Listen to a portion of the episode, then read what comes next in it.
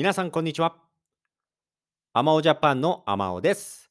このポッドキャスト番組は、日本に興味がある方や、日本語を勉強している方へ向けて、日本のニュースやトレンドですね、えー話題になった記事、SNS なんかをね、えー皆さんにご紹介していくポッドキャスト番組です。はい。なるべくですね、えー優しい日本語で皆さんにご紹介していきますが、ちょっと、えー難しかったり聞き取りにくかった時はですね、えーポッドキャストを何回か聞きながら、えーリスニング、えー練習に使っていただいても結構ですしね、何かをしながら、えー聞いていただければと思っております。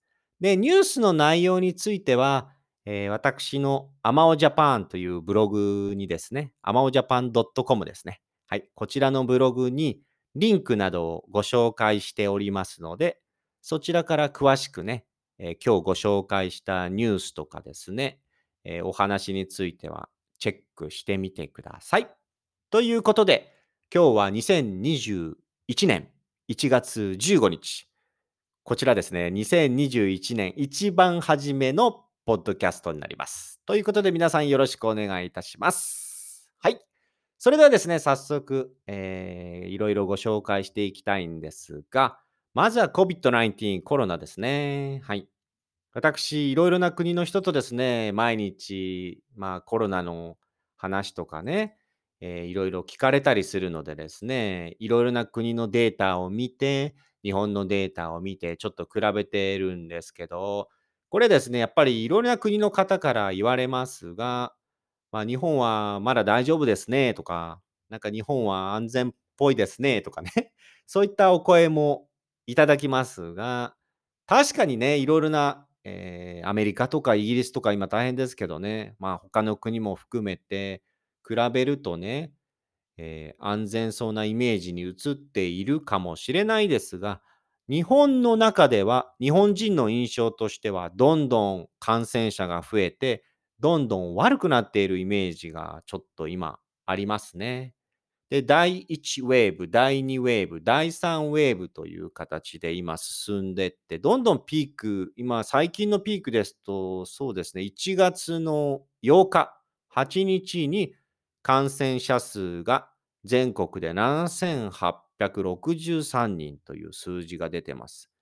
まあ、その前日とかもですね、70006000とか5000、4000、3000っていう感じで、だんだんだんだんお正月、年末ぐらいから、いやもう11月からだんだんだんだんだんだん増えていって、年末増えて、お正月に増えたっていう感じですかね。で、最近ですとまあ5000とか4000人ぐらいですか、1日。ただね、えーいろいろみ、皆さんあまり外出ないでください。夜遅くまでね、お店開けないでくださいといった感じで、日本は動き出したんですが、やっぱりね、ハッピーニューイヤー、お正月結構、特に若い人たちなんかね、いろいろお寺とか神社に行ったり、皆さんでハッピーニューイヤー、ニューイヤーのね、お祝いしたりという形で。あと、中にはまあ旅行に行く人も、まあ、いつもに比べたらすごい少ないですけど、やっぱりね、これは日本だけじゃないですけど、クリスマスとか、サンクスギビングとか、こういったニューイヤーでですね、皆さん集まったり、お祝いしたりするんで、そういった時にね、やっぱり感染者が増えるっていうのはしょうがないですけど、これまだお正月から2週間ぐらい、今日で2週間ぐらい経ってるんで、そろそろまたね、そういった時の影響がいろいろ出てくるんじゃないかなという感じですね、今。全体的には感染者数、日本では31.1万人。その中で回復した人は23.4万人。トータルで、えー死亡者数は4119人という形になっていますね。はい。まあ、上位の、えー都道府県は千葉県、東京都、大阪府、神奈川県、えー愛知県とか埼玉県とかね。やっぱり関東エリア、まあ大阪、名古屋とかね、あのエリアとか結構多いかなっていう感じですね。はい。まあ、状況としてはそんな感じです。で、その中でコロナですね。えー緊急事態宣言ということで、日本は、えーちょっと前、何日か前にですね、今日は1月15日ですけど、えー発令されました。まあ、簡単に言うと、あんまり外出ないでね、とか、夜の8時以降、お店、ね、飲み屋さんとかね、飲食店、お店は開けないでね、みたいな、そんな感じで、どっちかというと、他の国に比べたら、他の国に比べたら、ちょっと優しい感じのね、まあ、エマージェンシーっていうかね、はい、が、えー発表されました。うん、そんな感じですかね。はい。まあ、あとは、ホームオフィスですね。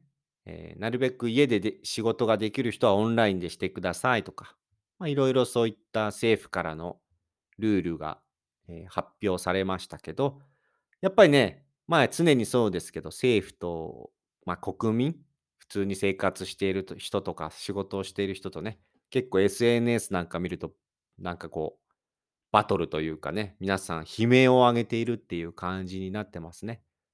いや、そのルールがソフトなんで、その会社のオーナーもね、もう国が閉めろと言ったら閉めるけど、できれば閉めてくださいねとか、なるべくこうしてくださいねぐらいだったら、やっぱりね、仕事しなきゃいけないですからね。皆さんそういった感じであまり日常と変わらず、相変わらず会社に来てくださいとかね。そういう会社も多いとの SNS が多いですね。それは当然そうですよね。ルール厳しくなければね、会社潰すか、これを継続するかだったらやっぱ継続しますよね。うん、まあこれはしょうがないです。日本だけじゃないと思いますけどね。そういった状況が今、日本の中では起きています。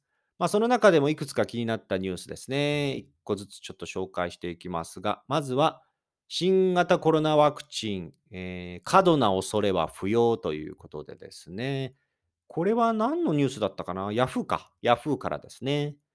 まあ、いろいろな国でね、コロナのワクチンがスタートしたっていうニュースを見ますけど、えアメリカ大学に所属している日本人のお医者さん、うんが、えーちょっとこの記事についてですね、あまあその、その方が言ったことを記事にしているということですね。はい。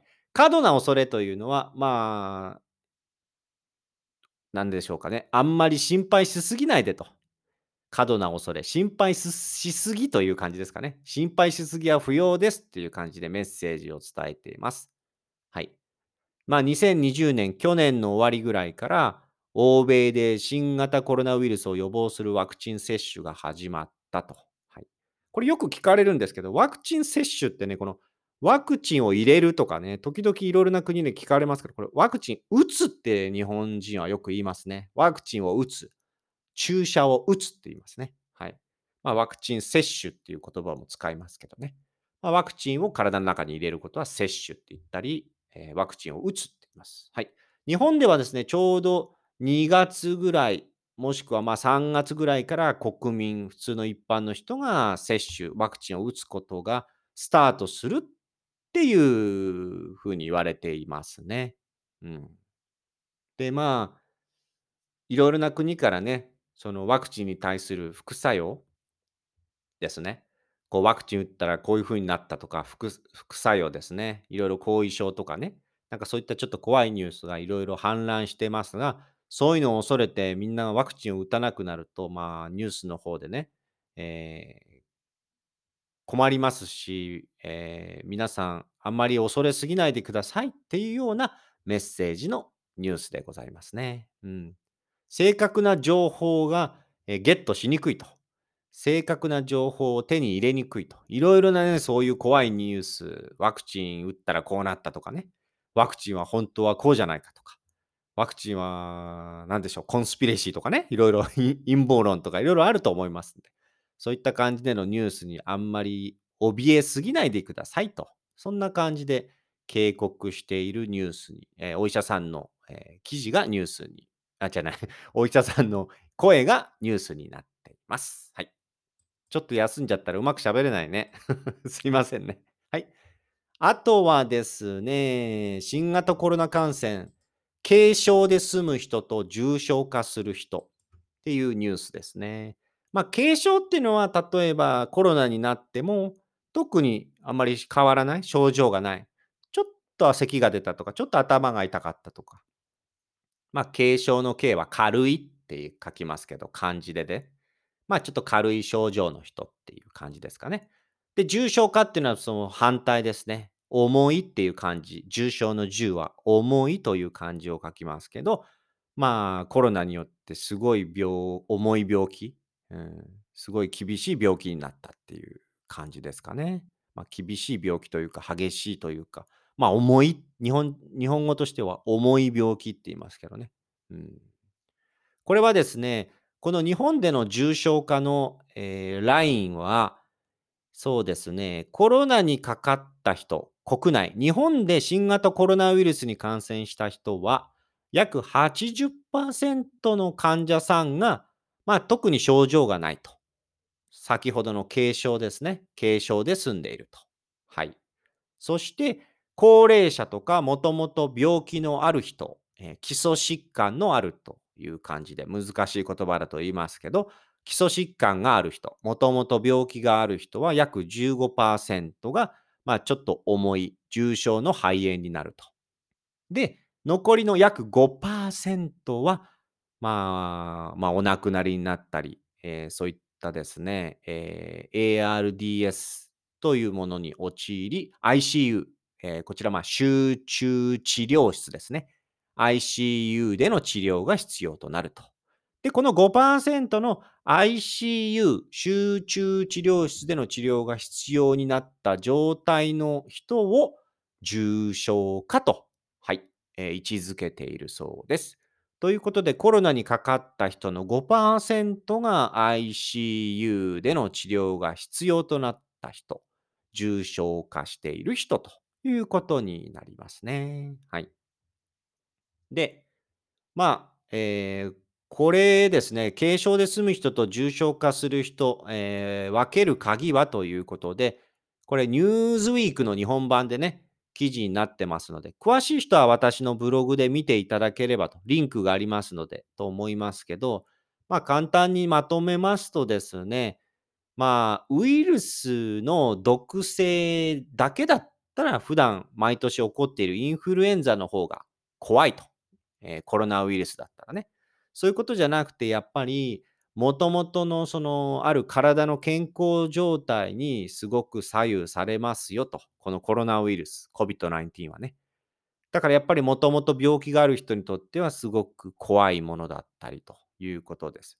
で、やはりそういった、えー、怖くね、重症化したりとか、重い病気にその進んでしまわないようにするためにも、まあ、ウイルスがかかりにくくなるためにも、やっぱ基本ね、これ世界中で言われてますけど、えー、健康、えー、不健康が原因なので、まあ、健康でいましょうと。はい。そうですね。もともと病気のない体でいましょうとかね。これはもうちょっと難しいかもしれないですね。もうすでに今病気の人はね。そう。これちょっと難しいですけど、まあ基本的な、えー、病気になるべくならないように。例えばね、風邪とかもそうですしね。ちょっと頭痛とか具合がちょっと悪いとか、なんか寝不足でとかもそうですし、そういった生活習慣が乱れて、例えば変な食べ物食べて、ちょっと体調、お腹壊したりとかもそうですし、あまり寝てなくて睡眠不足もそうですし、そういった、えー、ハビット、習慣を、えー、崩したりすると、コロナに、えー、かかりやすいとか、かかった場合、悪く、悪い方にえ進んでしまったりもするということで、やはり基本、そういったね、まあ、抵抗というか、イミニティですか免疫力を高めましょうと。はい。まあ、これも皆さん、えー、ご存知のことだと思いますけど、やはり基本の体づくりが、えー、必要だし、体づくりして、人を避けて、えー、感染しないように注意するしかないと、今のところね、そんな感じですかね。はいというニュースになっていますね。はい。そして、もう1個あります。もう2個ぐらいあるかな。はい。えー次のニュースはですね、日本の、えー芸能人、まあ、これです。コメンテーターでよく出てますね。まあ、デーモン、デーモン小暮っていう、まあ、今名前違うのかな？デーモン、デーモン閣下でいいのかなこれ。はい。で、この、えーコメンテーターみたいな人、コメンテーターみたいな人って言います。まあ、ミュージシャンなんですけどね。まあ、このコメンテーターの方がですね、えっ、と、ある発言をしたことで、まあ、特にツイッターで話題になって、えーいますね。はい。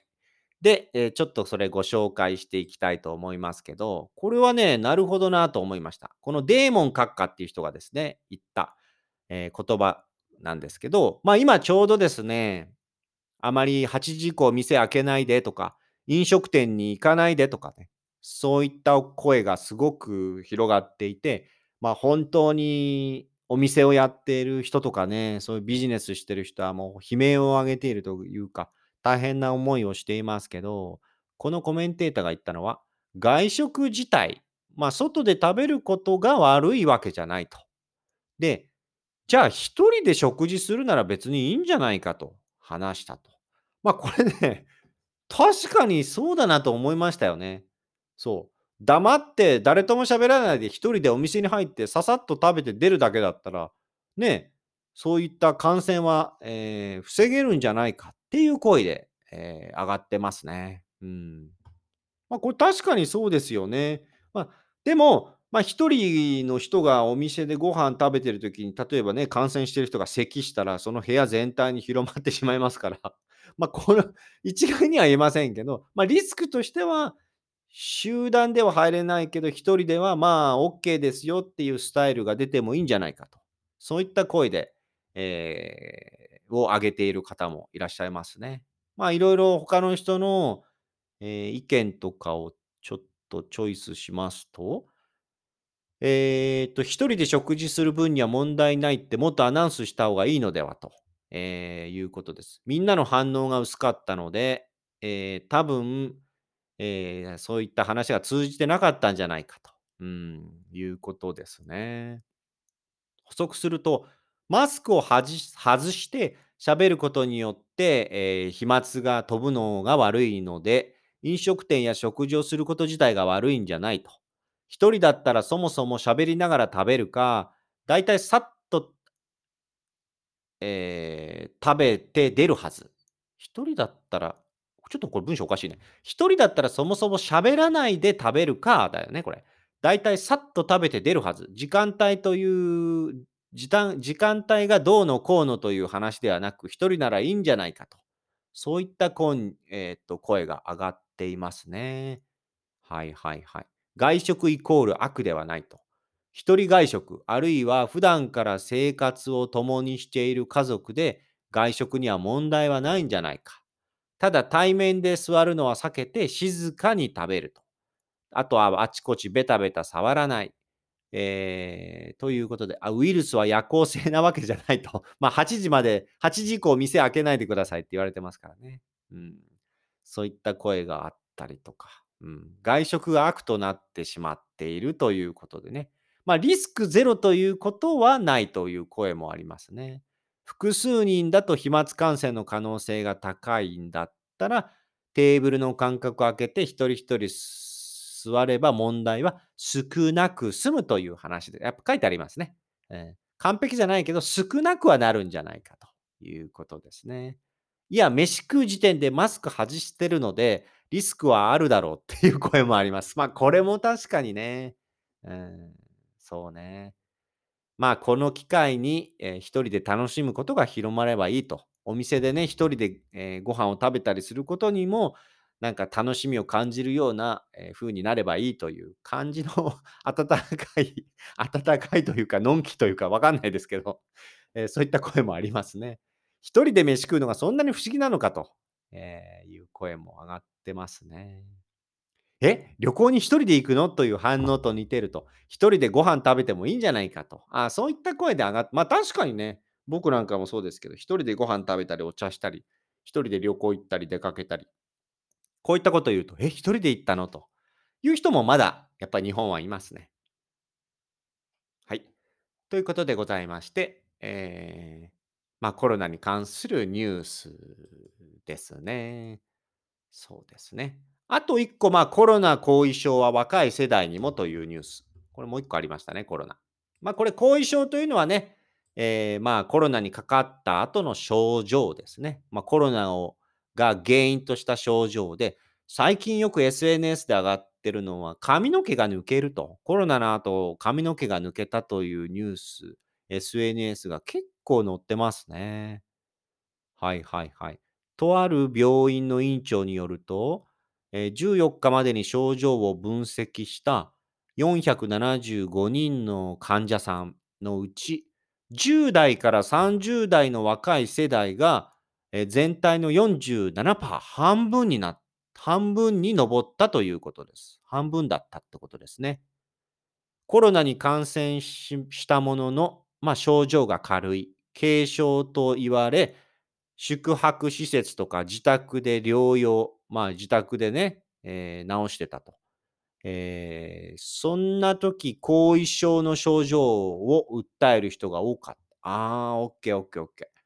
まあ自宅とかホテルでコロナを、えーまあ治してる、えー時、休んでる時にそういった後遺症、髪の毛が抜けたりとかいう症状がすごく出ていると。具体的な症状は、まあ、だるいが95%、倦怠感、これまだるいって感じですね。あと、落ち込みが86%。まあ、これはね、不安とか落ち込みはね、やっぱあると思います。あと、思考力の低下が83%。まあ、あまりいろいろ考えられなくなる。息苦しさが75%。髪の毛ぬ抜ける、まあ、脱毛と言いますけど、髪の毛が抜ける脱毛50%、半分の人がなってるって言ってるんですね。あと、まあ、よく有名ですけど、味覚障害、味がわからなくなる人が30%。まあ、そういった症状、後遺症が若い世代にも起こっているというニュースです。こんな感じですかね。はい。まあ、コロナに関するニュースはこれぐらいですね。今日は1月15日の日本で話題になっているニュースをご紹介しました。えー後半の方はですね、えー最近、話題になっているコロナ以外のニュースをお届けしたいと思います。ということで、えーちょっと一旦こちらで、えー CM ですね。はい。それではまた引き続き聞いてください。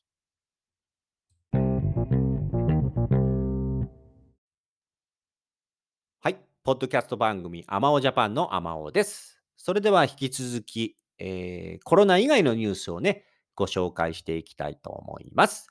はい。えーそれではいきますよ。えー楽天で結構買い物するけど、全くポイントがたまらなくて不思議だった。えー、何どういうことだ？まあ、楽天っていうのはですね、日本のいろいろ買い物したりとかいうね、まあ、あとホームページも今いろいろありますね。まあ、なんでしょう。ヤフーとかね。そういった感じですかね。あまあ、あの、楽天のショッピング、楽天のサイトは、まあ、アマゾンみたいなね。はい。いろいろなショッピングできるサイトだったり、まあ、楽天、まあ、携帯とか、いろいろやってますね。そう、プラットフォームです。はい。その楽天で結構買い物をするけど、ポイントが全くたまらなかったって、これどういうことなんだろうね。はい。ちょっとこちらのニュースを見てみたいと思います。普通ね、この楽天で結構買い物したら楽天ポイントっていうのがたまって、そのポイントを使ってね、いろいろな他の買い物したりとかできるはずだと思いますけども。はい。ということで見てみましょう。えーとある方のツイートです。楽天で結構買い物するけど、全くポイントがたまらなくて不思議に思ってたら、この前、楽天のクレジットカードを、えー持たしているおかんが、なんか知らんけど、いつもタダで買えるわと、俺のポイントを消費してました。そういうことね。お母さんにこの楽天のカードを、クレジットカード預けてたら、お母さんがそのポイントで買い物してたってことね。そういうことね。はい。それに対する、えー他の方のコメント。親孝行できましたね。親孝行。そうか。えーポイントの使い方としてはとても正しいですよ。これは悲しすぎる。笑っちゃいかんけど 笑ってしまった。えーおかん、ただやったらおかしいやろうと。はいはいはい。すごいね。えーうちのお母様は昔は使えるお店がよく分かってなかったからポイント消費も少なかったけど、最近はポイントを使えるお店をローテーションしてるっぽくて、気がつくと満単位でポイポイントが消えていると。お母さんいろいろなところで使っちゃったんだね。そうですね。楽天カード、クレジットカードとか楽天ポイントはすごく人気ですよね。うん。楽天ポイント使えるところとか、楽天カードお持ちですかとか聞かれること多いもんね。日本だとね。うーん。そうか、そうか。これちょっと怖いよね。家族カードなんか作ってる人はね。ポイント使われちゃったり、家族に使われちゃったりするからね。うんそうか。そうですね。まあそんな感じですかね、このニュースは。はい。まあこんな感じで、ちょっと先ほどのコロナとは違いますけど、いろいろこういった楽しいニュースもご紹介していく番組です。えー詳しくね、このニュース、紹介したニュースについて知りたい方は、え、アマオジャパンのブログの方、はい、こちらにリンク貼っときますので、ぜひそちらから見てみてください。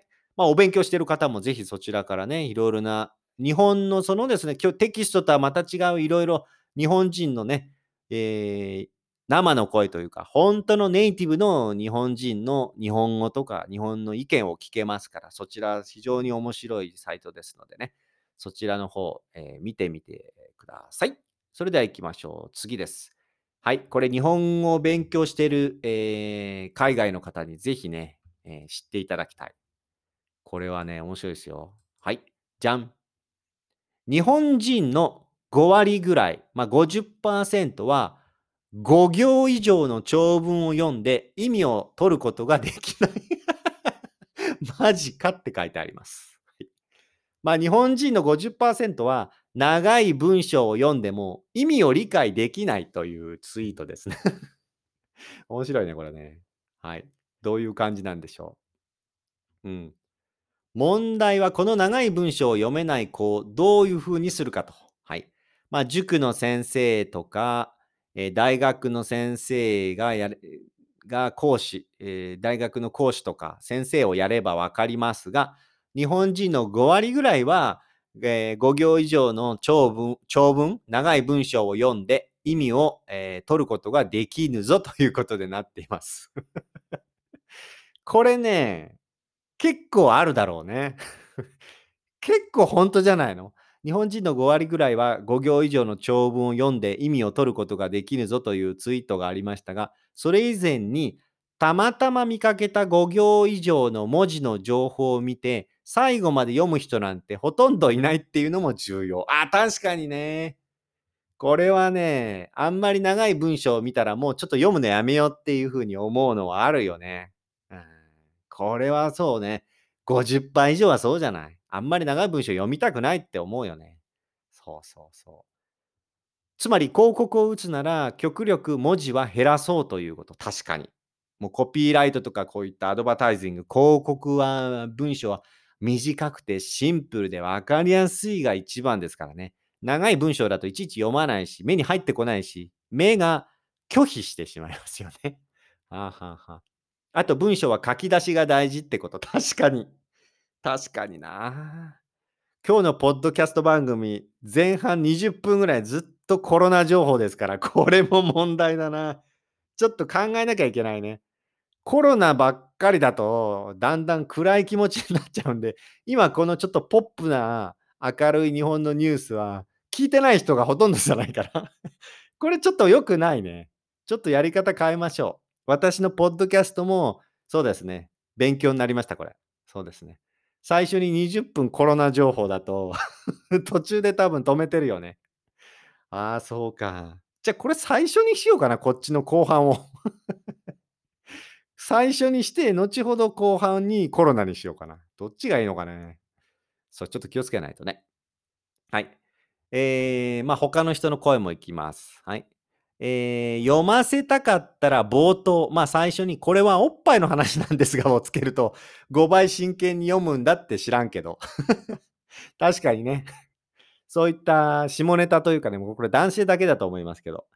そういった興味のある文章を最初に持っていくと最後まで読む。5行以上読むんじゃないかってことですね。うんうん求めてない内容や求めてない作者の、えー文章なんかもそもそも読む気は起きな。まあね、これはまあそうですよね。何度言っても自分がやっている作業のメモを取ることができない学生は、入試の偏差値60超えの学部を出身した大学院生にもしばしば見かける。ああ、ははは。自分からメモを、まあ、お仕事でトレーニングとかで取ることができない学生は、そうかそうか。いい、えーいいところ、いいが学校出た人でもしばしば見かけるということか。うんうんうんうん。まあだからこういった文字を読んだり、そういった文字をメモを取るっていうのは、やっぱり極力あんまりしめんどくさいししたくないって思ってるんだろうね。まあそれはあるよね。うん。まあ Twitter が流行ったり、えー TikTok のショートビデオが流行ったりとかね、そういうのも大体そうだよね。インスタグラムに気軽にアップできるとかね。まあ、この気軽とか簡単にっていう方に人はどんどん動いていくっていうのはあるよね。確かにね。はい。そうか。確かにいろいろ書いてありますね。まあいろいろこれについての記事もね、またブログに載ってますので、リンクの方貼ってますので、よかったら見てみてください。私的にはこれは真実ですね。はい。5行以上の文章は結構ね、もう読みたくない、もう疲れちゃうっていう方多いと思います。はい。これは日本だけじゃないと思いますけどね。はい。あ、ちょっとコロナ関係ですけど、職場でテレワークでなく出勤したいという声が出てきた。あ、そうなんですね。ふんふんふんふん。そうか。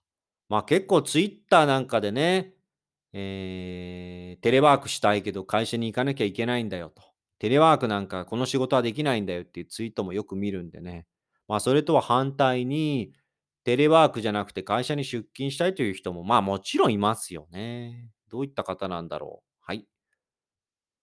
私の周りはリモート、まあホームオフィス大賛成の人が多いけど、一等地の巨大巨大ビルで働く。まあ一等地というのはすごくブランドがあるというか、まあ銀座とか丸の内とかってことですかね。東京で言うとね。人気のある場所での巨大な大きなビルで働くということがモチベーションになっている層も一定数いる。まあ確かにな。なんか銀座で働いてる、丸の内で働いてるとか、そういった、例えば六本木ヒルズで働いてるとか、そういったのがモチベーションになっている層っていうのはやっぱりいますからね。そういった方はやっぱテレワークで自分の家で働いてると、モチベーションも上がんないってありますね。確かにな。丸の内とかビル、高級ね、ビルの、例えば42階とかで仕事して、東京を見下ろしながら仕事するのと、ね、えー普通の家で自宅とかのね、普通の自宅でね、こう、ずっと仕事してるじゃ、モチベーション確かに違いますよね。テレワークな、テレワークではなく、出勤したいという声が出てると。交通費も出るし、帰りにお買い物もできるし、ランチも美味しいとこに行けるし、そこに需要があるのもなんとなくわかる。これはあるね。これはある。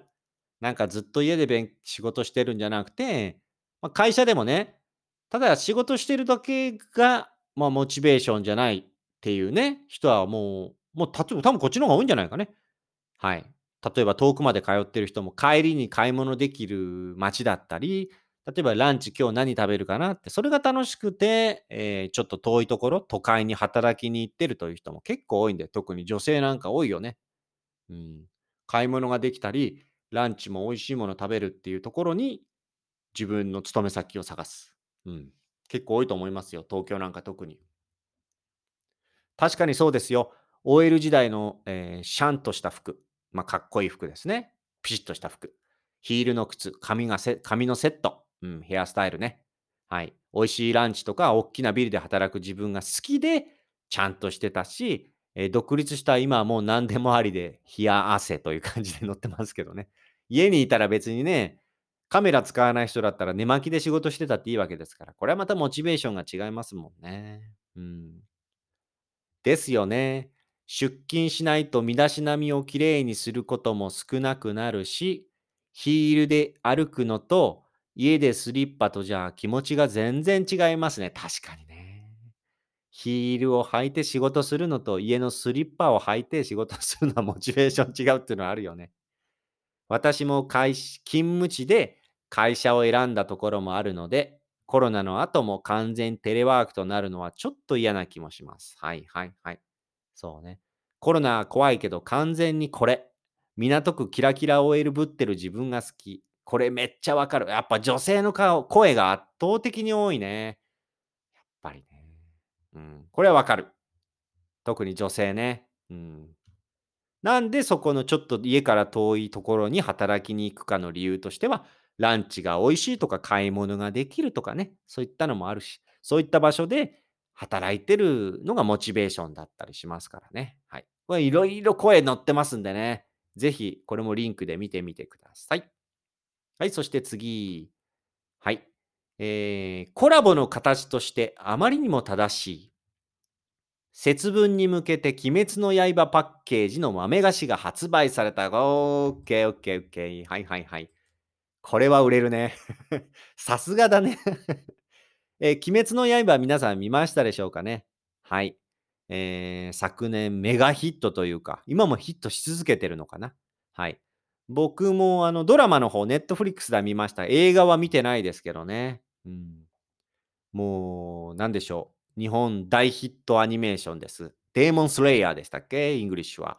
はい。鬼滅の刃ですけど、まあこれね、鬼を切るというか、鬼を、鬼と戦う主人公たちのストーリーですけど、節分ですよ。はい。あと2週間後は2月3日は、日本の文化としては節分ということで、えー家の中から悪いものを出して、家の中にラッキーを呼ぶという、えー風習、えー文化があります。それまあ節分で、種を、えー種、えー豆ですね。種じゃない。豆。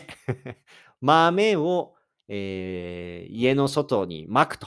はい。そして、鬼、デーモンですね。鬼を追い払うっていう文化、風習があります。まあ、ここに、えーコラボするんですね。この鬼滅の刃と節分の風習文化をね。はい。これはもうすごいね。コラボの形としてはあんまりにも正しいので思わず買ってしまったと。はい。おー、面白いこのスナック。はい。あ、電録ね。鬼は外ということで、鬼滅の刃。あー、面白い。これ写真もね、えーブログの方に載せますので、よかったら見てみてください。あー、面白いね。いろいろなお豆が一袋に入ってるんだね。うんうんうん。ここ、お豆で有名なお菓子のブランドのお店ですよね、これ。電録ってね。はいはいはいはい。これ僕も時々買いますよ。はい。コラボしたんだね。はい。鬼は外と。これね、鬼は外、外、アウトサイド。鬼は外、デーモンはアウトサイド。えー福は内、ラッキーは家の中っていう。この、えーセリフがありますよ。鬼は内、あ、違う違う。鬼は外、福は内っていうね。まあ、これを言いながら日本人は豆を、えーまくと。豆を投げるっていうんですかね。はい。そういう文化がありますんでね。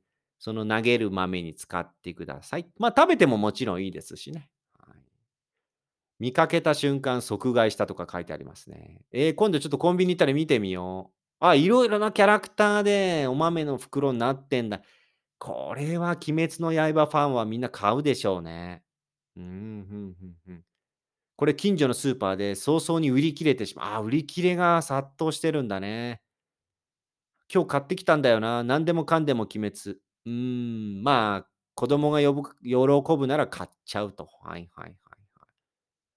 今までの中で一番正しいコラボ。そうだね。もうジャストって感じだね。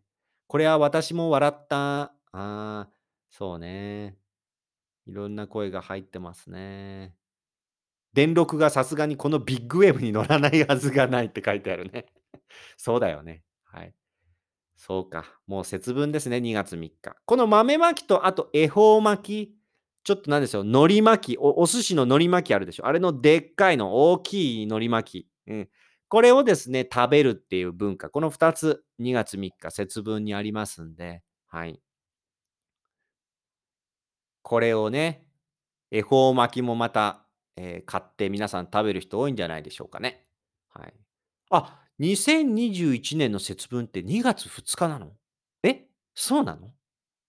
え、これ2月3日じゃなくて、あ、そうなんだ。そうか。2021年の節分、失礼いたしました。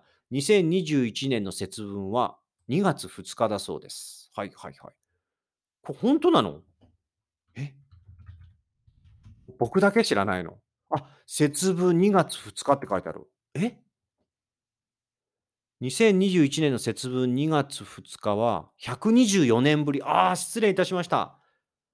2021年の節分は2月3日じゃないですよ。2月2日です。しかも124年ぶり、4年ぶりですね。さっきの大きな海苔巻き、恵方巻きと言いますが、これはですね、えーっと、毎年、えーダイレクション、ある方向に向かいながら、何も喋らずに、その恵方巻きを食べるっていう風習、文化があります。今年のダイレクション、方向は、南南東です。南南東の方向。南、南、東。南南東ですね。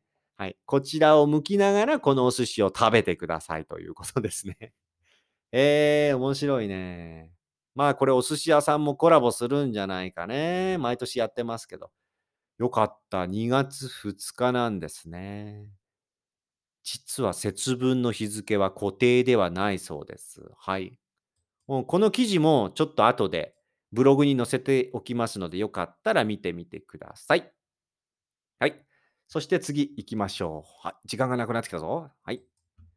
はい。じゃあ次、ブロッコリーの保管場所は野菜室じゃない。え？野菜室に入れてるけど。ブロッコリー農家の呼びかけが話題になっているということです。はい。行きましょう。どんなツイートだ？発端となったツイート、オリジナルツイート。はい。ブロッコリー野菜室に入れてませんか？ブロッコリーの最適な保管場所はチルド。えー、ちょっと凍らした方がいいの？野菜室に入れておいたら黄色くなってしまう。うん。ずっと置いとくとなっちゃうね。という声を多く聞きますので、定期的にお知らせしています。チルドリルームに入れるといいんだね。え、ブロッコリーをその保管する最適温度は0度なんだって。野菜室では少し温度が高いためおすすめできません。チルドルームがない場合、また入らないという方は、冷蔵室にて保管、えーしていただくと、野菜室で保管するよりは長持ちさせること。あ、そうなんだ。チルドってね、冷蔵庫によってはちょっと小さかったりしますよね。え、私んとこの冷蔵庫はちょっとブロッコリー切らないと全部入んないかな。はあ、野菜室よりも冷蔵庫に入れた方がいいんだね。野菜だから野菜室に入れた方が長持ちすると思ってたけど。へえ、それに対する皆さんのネットの声です。知らなかったです。知らなかったブロッコリー、普通に野菜室に入れてた。知りませんでした。これからチルドルームに入れます。え、知らなかった。いいこと習いました。だからチルドルームなんだ。知らなかった。いろいろ。今まさに入っている。以後気をつけよう。あ、野菜室に入ってるってことね。まあ、私と同じような方いっぱいですね。そりゃそうだ。野菜だから野菜室に入れるのが一番いいと思うよね。OK、OK。勉強になりました。ということで、この、えーポッドキャストの録音が終わったら、えー野菜室のブロッコリーをチルドに入れてきます。チルドに入らなかったら、えー冷蔵庫の方に入れておきます、私も。皆さんも気をつけましょう。はい。そして、えー残り2。次はこれです。えー起動に5分以上。まあ、これ、あのー立ち上げる。パソコンをオンにするってことですね。起動に5分以上。え？右クリックに30秒。えーマウスで右クリックをして、いろいろあの開くのが 30秒かかる。劣悪すぎる公務員。劣悪というのはすごく悪いっていうことですね。すぎる公務員のパソコン。公務員っていうのは、まあ、政府からの仕事。まあ、ガバメント系の仕事っていう感じですね。はい。のパソコン環境を何とかしてほしいという現場の声。まあ、そこで働いてる人の声です。はあ、ひどいね。でもこれわかる。僕は以前、そのパソコンに関する仕事をしていて、いろいろそういった国のね、えー機関とかも訪問して、そういったところにもい場所とか会社とかにも行って、パソコン見ましたけど、古い。本当に古い。そう。昔からやってる古きそういった会社とか、国の機関とかは、本当にパソコンが古いですね。こんなとこでそのセキュリティ大丈夫のかなって思うぐらい古いですよね。Windows とかも遅いしね。はい。個人的には公務員のパソコンやソフトを先に何とかしてほしいですという声ですね、これ。霞が関で働いている女性の声か。性能が悪すぎて1日3時間くらいはロスしている。これほんと何とかしてほしいね。ねえ、国の税金使って働いてるわけですから、これ、パソコンの機能が遅すぎて3時間ぐらい1日ロスしてるとなるとすごいね、えー、デメリットだよね。起動に5分以上かかるし、メールが、メールが表示するにも数秒間、メール見るのにも何秒かかかるんだね。右クリックとかショートカットの反応は20秒から30秒待ったりしますと。すぐにフリーズして、交換も不可で、毎日イライラしながら作業しているのが辛すぎると。これはすごい損害だね。あうちも予算の関係で来年も Windows 7を継続しますだって。はあ、そうそうそうそう。これ僕、そのパソコンの仕事してるとき思ったんだけど、やっぱり新しい Windows とか使うと、やっぱりいろいろまだ未知、わからないことが多いから、なるべくね、もう使い尽くされた OS を使うっていうふうに聞いたことありますね。だから、そういった国の機関とか、結構大きな昔からやっている企業が、特に日本の話ですけど、そういったところは古いソフト、Windows、えー使うんだっていうふうの聞いたことありますけどね。詳しい方いらっしゃったらコメントいただければと思いますね。うん。そうか。内蔵しているのがハードディスクだと思うので SSD に交換するだけでサクサク動くようになります。あとはメモリーを増設です。まあね。まあそういったのってなかなかできないもんね。その問題は古い大きな会社とか政府の機関だとセキュリティ、個人情報が絡んでるから、結局パソコン丸ごと交換しなきゃいけなかったりね。だからなかなか交換できないっていうのもあるみたいですよ。うん、これはよく前聞きましたね。個人ならいいが業務となると保守メンテナンスを行うようなサービスが付けられるようなところから一括購入になる。はやっぱ書いてありますよね。うんうんうん。特に役所とか。うんすごく性能を高めて購入したりします。うん、そうそうそうですね。うん、そうか。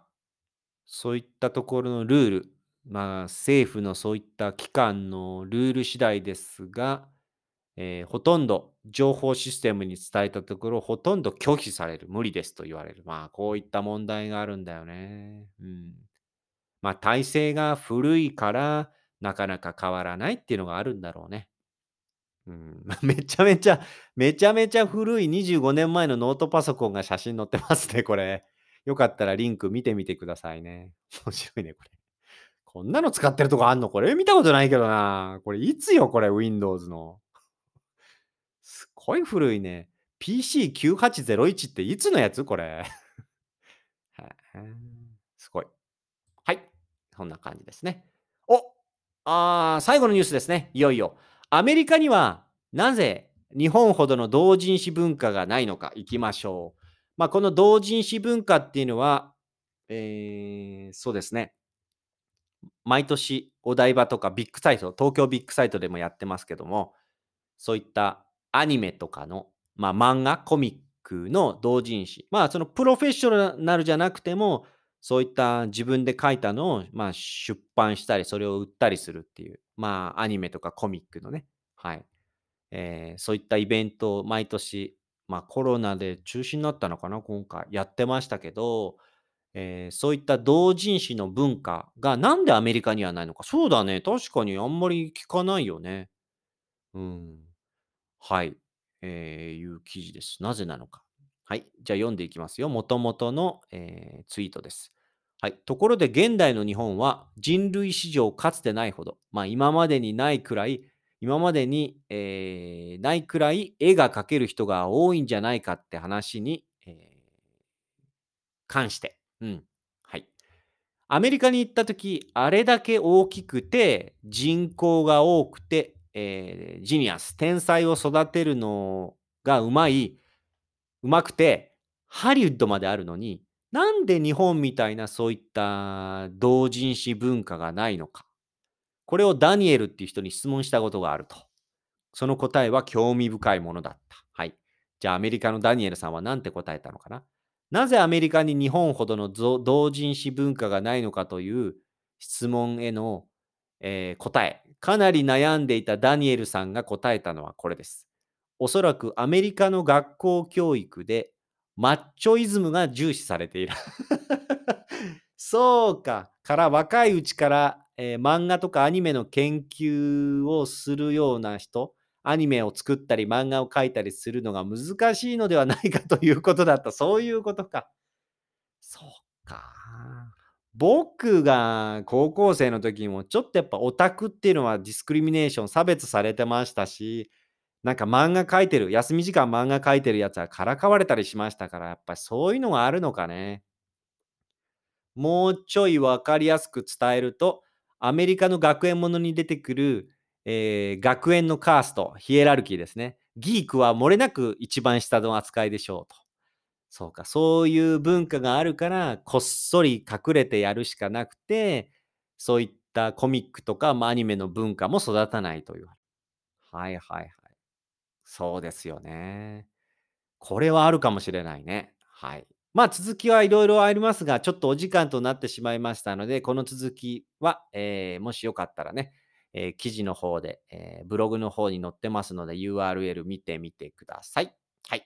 ということでございまして、えーちょっと最初コロナのニュースが長かったんですけど、えーこちらで今回のポッドキャスト、えー終了とさせていただきます。えーもしよろしかったら、えー Twitter、Instagram、Facebook、TikTok、YouTube いろいろやってますので、アマオジャパンで、えー見ていただければと思います。それでは皆さん、えー聞いていただきありがとうございました。それではまたねありがとうございます。今年もよろしくお願いします。See ya! 再见